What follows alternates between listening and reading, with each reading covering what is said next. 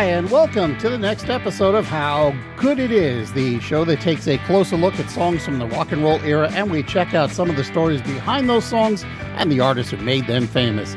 My name is Claude Call, and we are all just reliving the summer of 69 here, aren't we?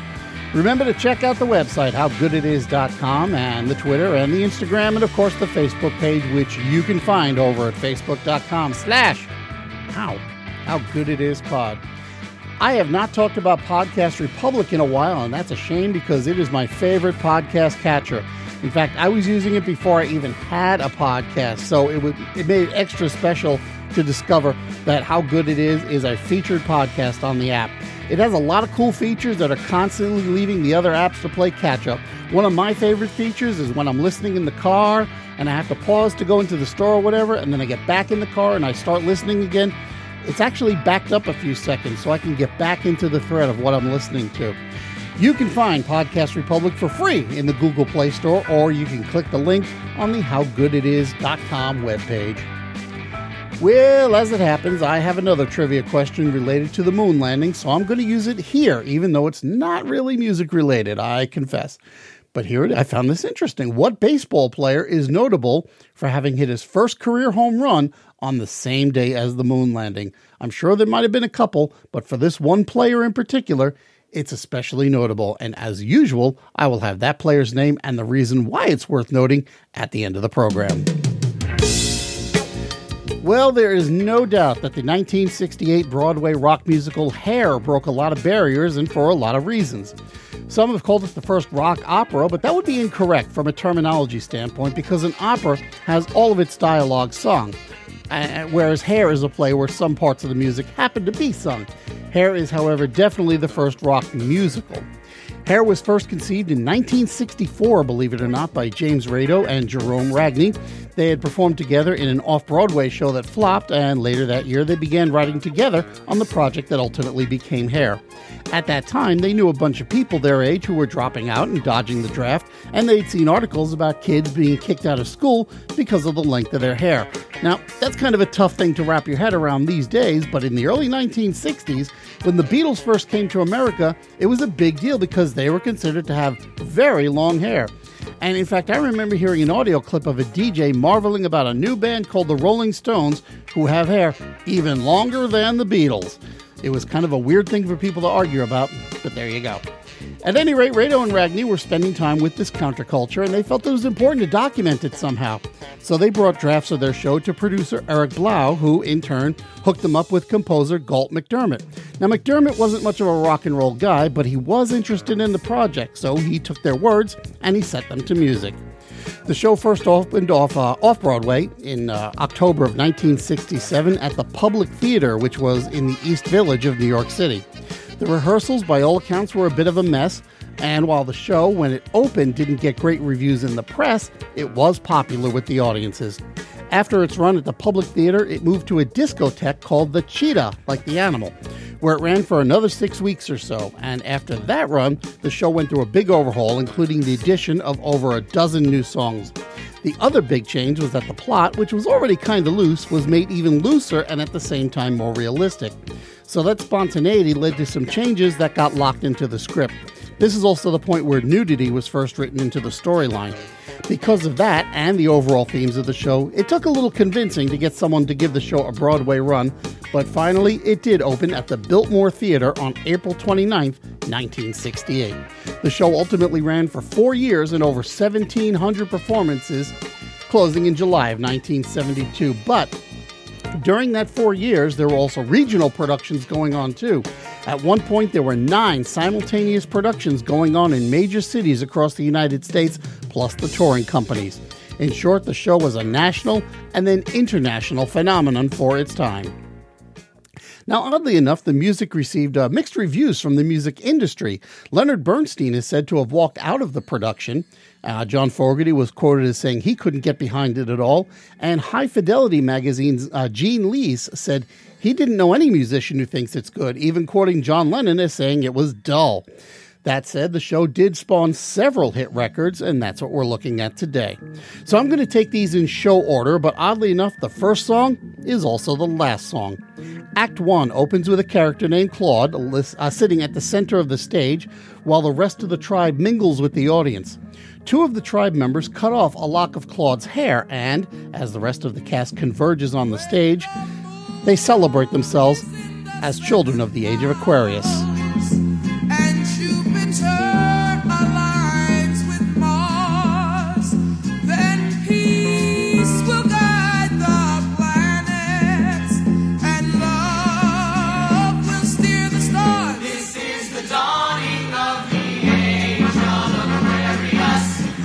Now, at the end of the play, oh, oh yeah, spoiler alert for a 50 year old show.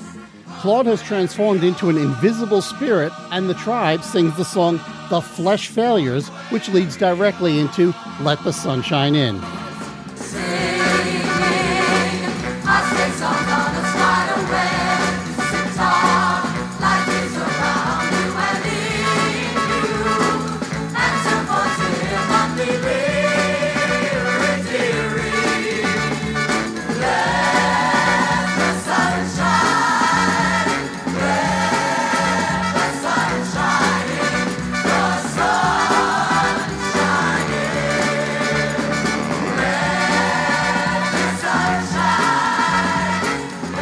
So right after that, the play ends, and during the uh, curtain call, the tribe reprises "Let the Sun Shine In," and they bring audience members on the stage to dance with them. Well, these three songs got stitched together into a medley for the Fifth Dimension. As the story goes, Fifth Dimension singer Billy Davis Jr. left his wallet in a New York City taxicab. The man who found the wallet was involved with the show and invited the group to come see it.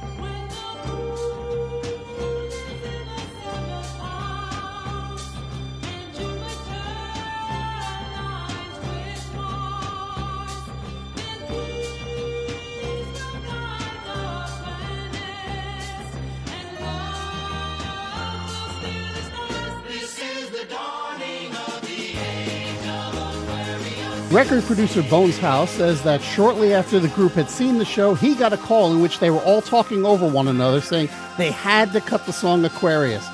Now, Howe was skeptical because the song is so short, but after seeing the show, well, he got the idea to put the medley together by connecting the beginning of the show with its ending. Howe said that even though the songs are in two different keys and tempos, he resolved to, quote, jam them together like two trains, unquote. Part of how he did that was by grabbing just a few bars from the Flesh Failures to use as a lead in to Let the Sunshine In. And that's why all three titles appear on the record label, even though you only hear t- lyrics for two of them. The instrumental track for Aquarius, Let the Sunshine In, was laid down separately by the Wrecking Crew with Hal Blaine on drums, uh, Joe Osborn on bass, Larry Knechtel on keyboards, and Tommy Tedesco, along with Dennis Budimir on guitars. The vocals were laid down in Las Vegas, where the Fifth Dimension was performing at the time, using only two microphones for the five singers. And by the way, Billy Davis's solo during the last third of the record was entirely improvised.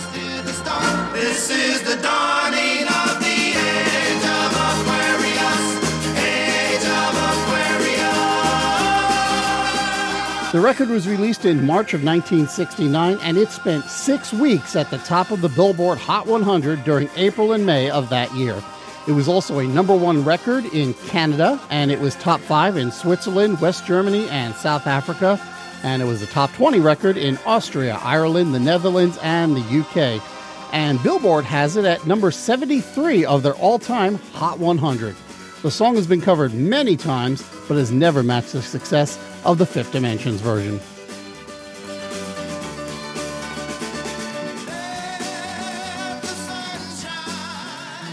So, about midway through the show, two tourists approach the tribe and they ask them why they have such long hair.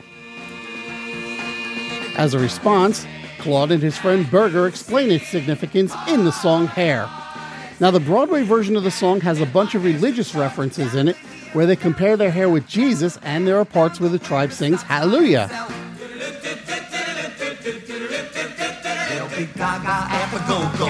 See me in my toga. My toga made of blonde, brilliantine, biblical hair. My hair like Jesus wore it. Hallelujah,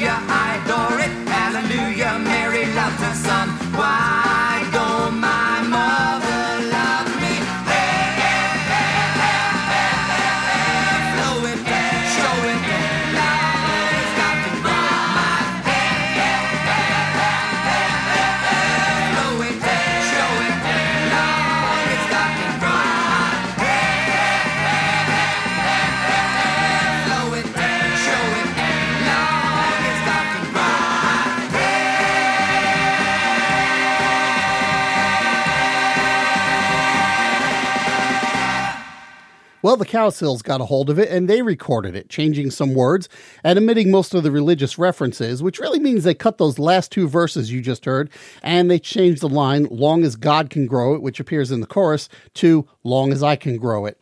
Now, near as I can tell, the Cowsills would not have recorded it except they needed a song for their appearance on a TV special called The Wonderful World of Pizzazz, which was meant to be a comedic comment on hippies and their styling.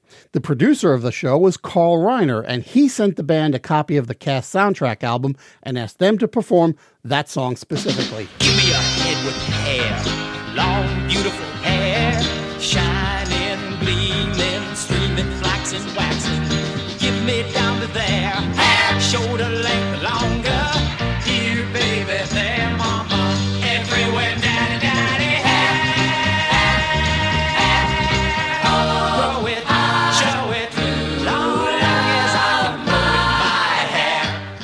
Billy uh, arranged the song so that each member of the group got to contribute something vocally, thus allowing each of them to get some camera time. It was a pretty shrewd move on their part, really. Now, because the show was a comedy variety show, the band put on these long, wild wigs to perform the song on the show. And there are clips of their appearance on the show. The best quality one has a huge watermark on it, but it's still so much better than any other you'll find that you probably won't care. I'll put a link up on the website for you. Look carefully, and you will notice a couple of things. First, the set is really tiny, but creative camera angles make it look bigger. And second, you can actually spot a couple of times where the singers are cueing each other on different moves, including one point where they're surreptitiously holding hands because Susan can't see where she's going. The song was recorded in early 1969 and the show aired on March 18th that same year.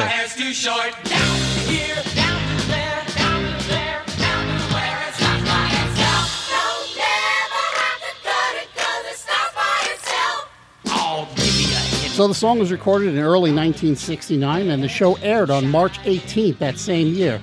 Now the label, MGM Records, wasn't interested in releasing a single, but Bill had an acetate of the song cut and he leaked it to WLS Radio in Chicago where it got lots of attention and the label finally changed their mind, releasing the single just a couple of days before the show aired and added it to the album The Cowsills in Concert. The song went to number two on the Billboard Hot 100 and was top 20 in a few other countries, but go figure. The song that kept it out of the number one position, Aquarius, Let the Sun Shine In.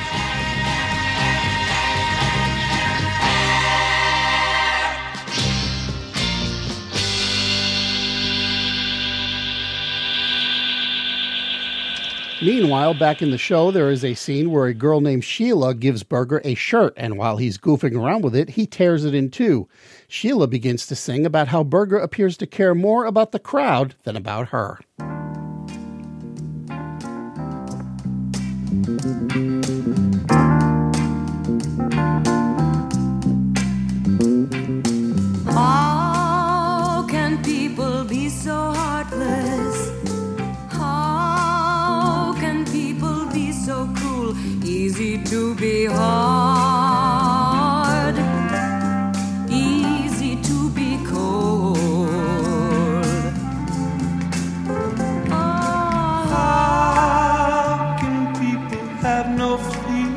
Well, the band Three Dog Night picked it up and released it the first week of August 1969 with Chuck Negron on lead vocals.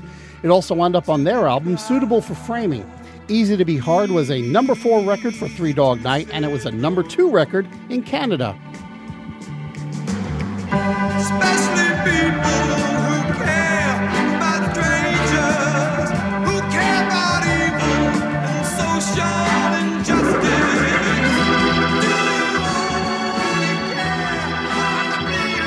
But wait, there's still one more hit song that came from Hair.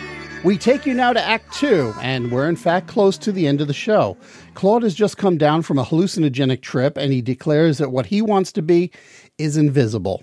Sheila and the rest of the tribe sing this next song, while Claude is left alone to disappear as far as the tribe is concerned.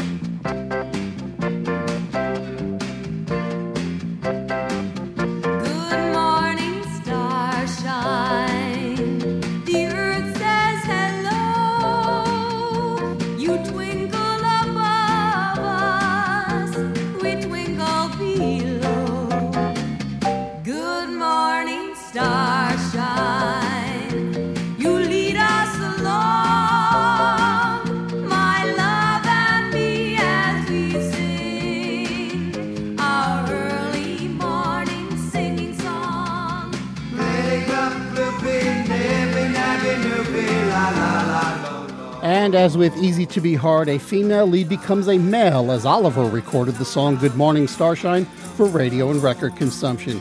It was easy to transpose the song for his voice since he had that high tenor going on, and while it was a number three hit in the US and top 10 in several countries, including the UK, Oliver the artist turned out to be little more than a flash in the pan. He had this hit in July of 1969, and then the theme to the film The Prime of Miss Jean Brodie went to number two just a few months later, and that was pretty much all for Oliver.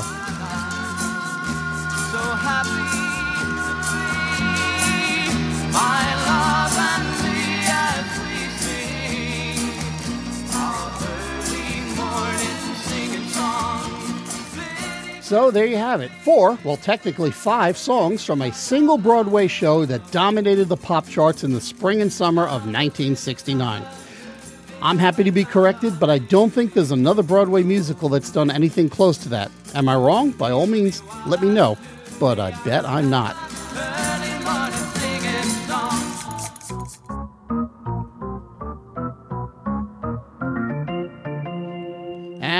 Now it's time to answer today's trivia question. Back on page two, I asked you to identify the baseball player whose first career home run took place on July 20th, 1969, the same day that Apollo landed on the moon. Well, friends, that player was Gaylord Perry, who pitched for several different teams over his 22 year baseball career. Perry was mostly known for throwing spitballs, which is against the rules, but he wasn't caught and punished for it until 1982, the year before he retired. At any rate, from 1962 until 1971, Perry pitched for the San Francisco Giants, and like most pitchers, he wasn't an especially good hitter. Now, there are minor variations on the story, but the basic thrust is that in 1963, his manager, Alvin Dark, joked, They'll put a man on the moon before he hits a home run. And that's exactly what happened. Only an hour after Apollo 11 landed on the moon, Perry hit his first career home run.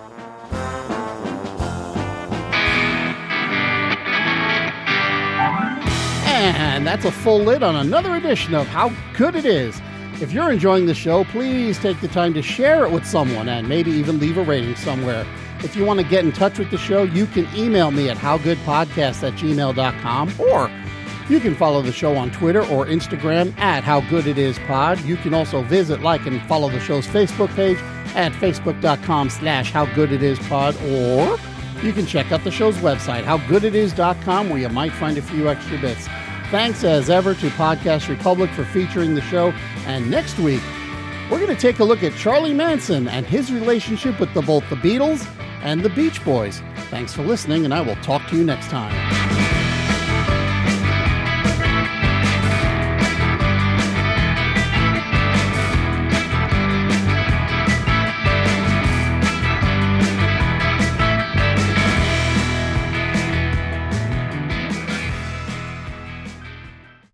Save big on brunch for mom, all in the Kroger app.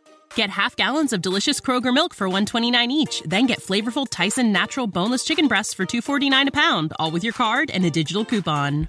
Shop these deals at your local Kroger today or tap the screen now to download the Kroger app to save big today. Kroger, fresh for everyone. Prices and product availability subject to change. Restrictions apply. See site for details.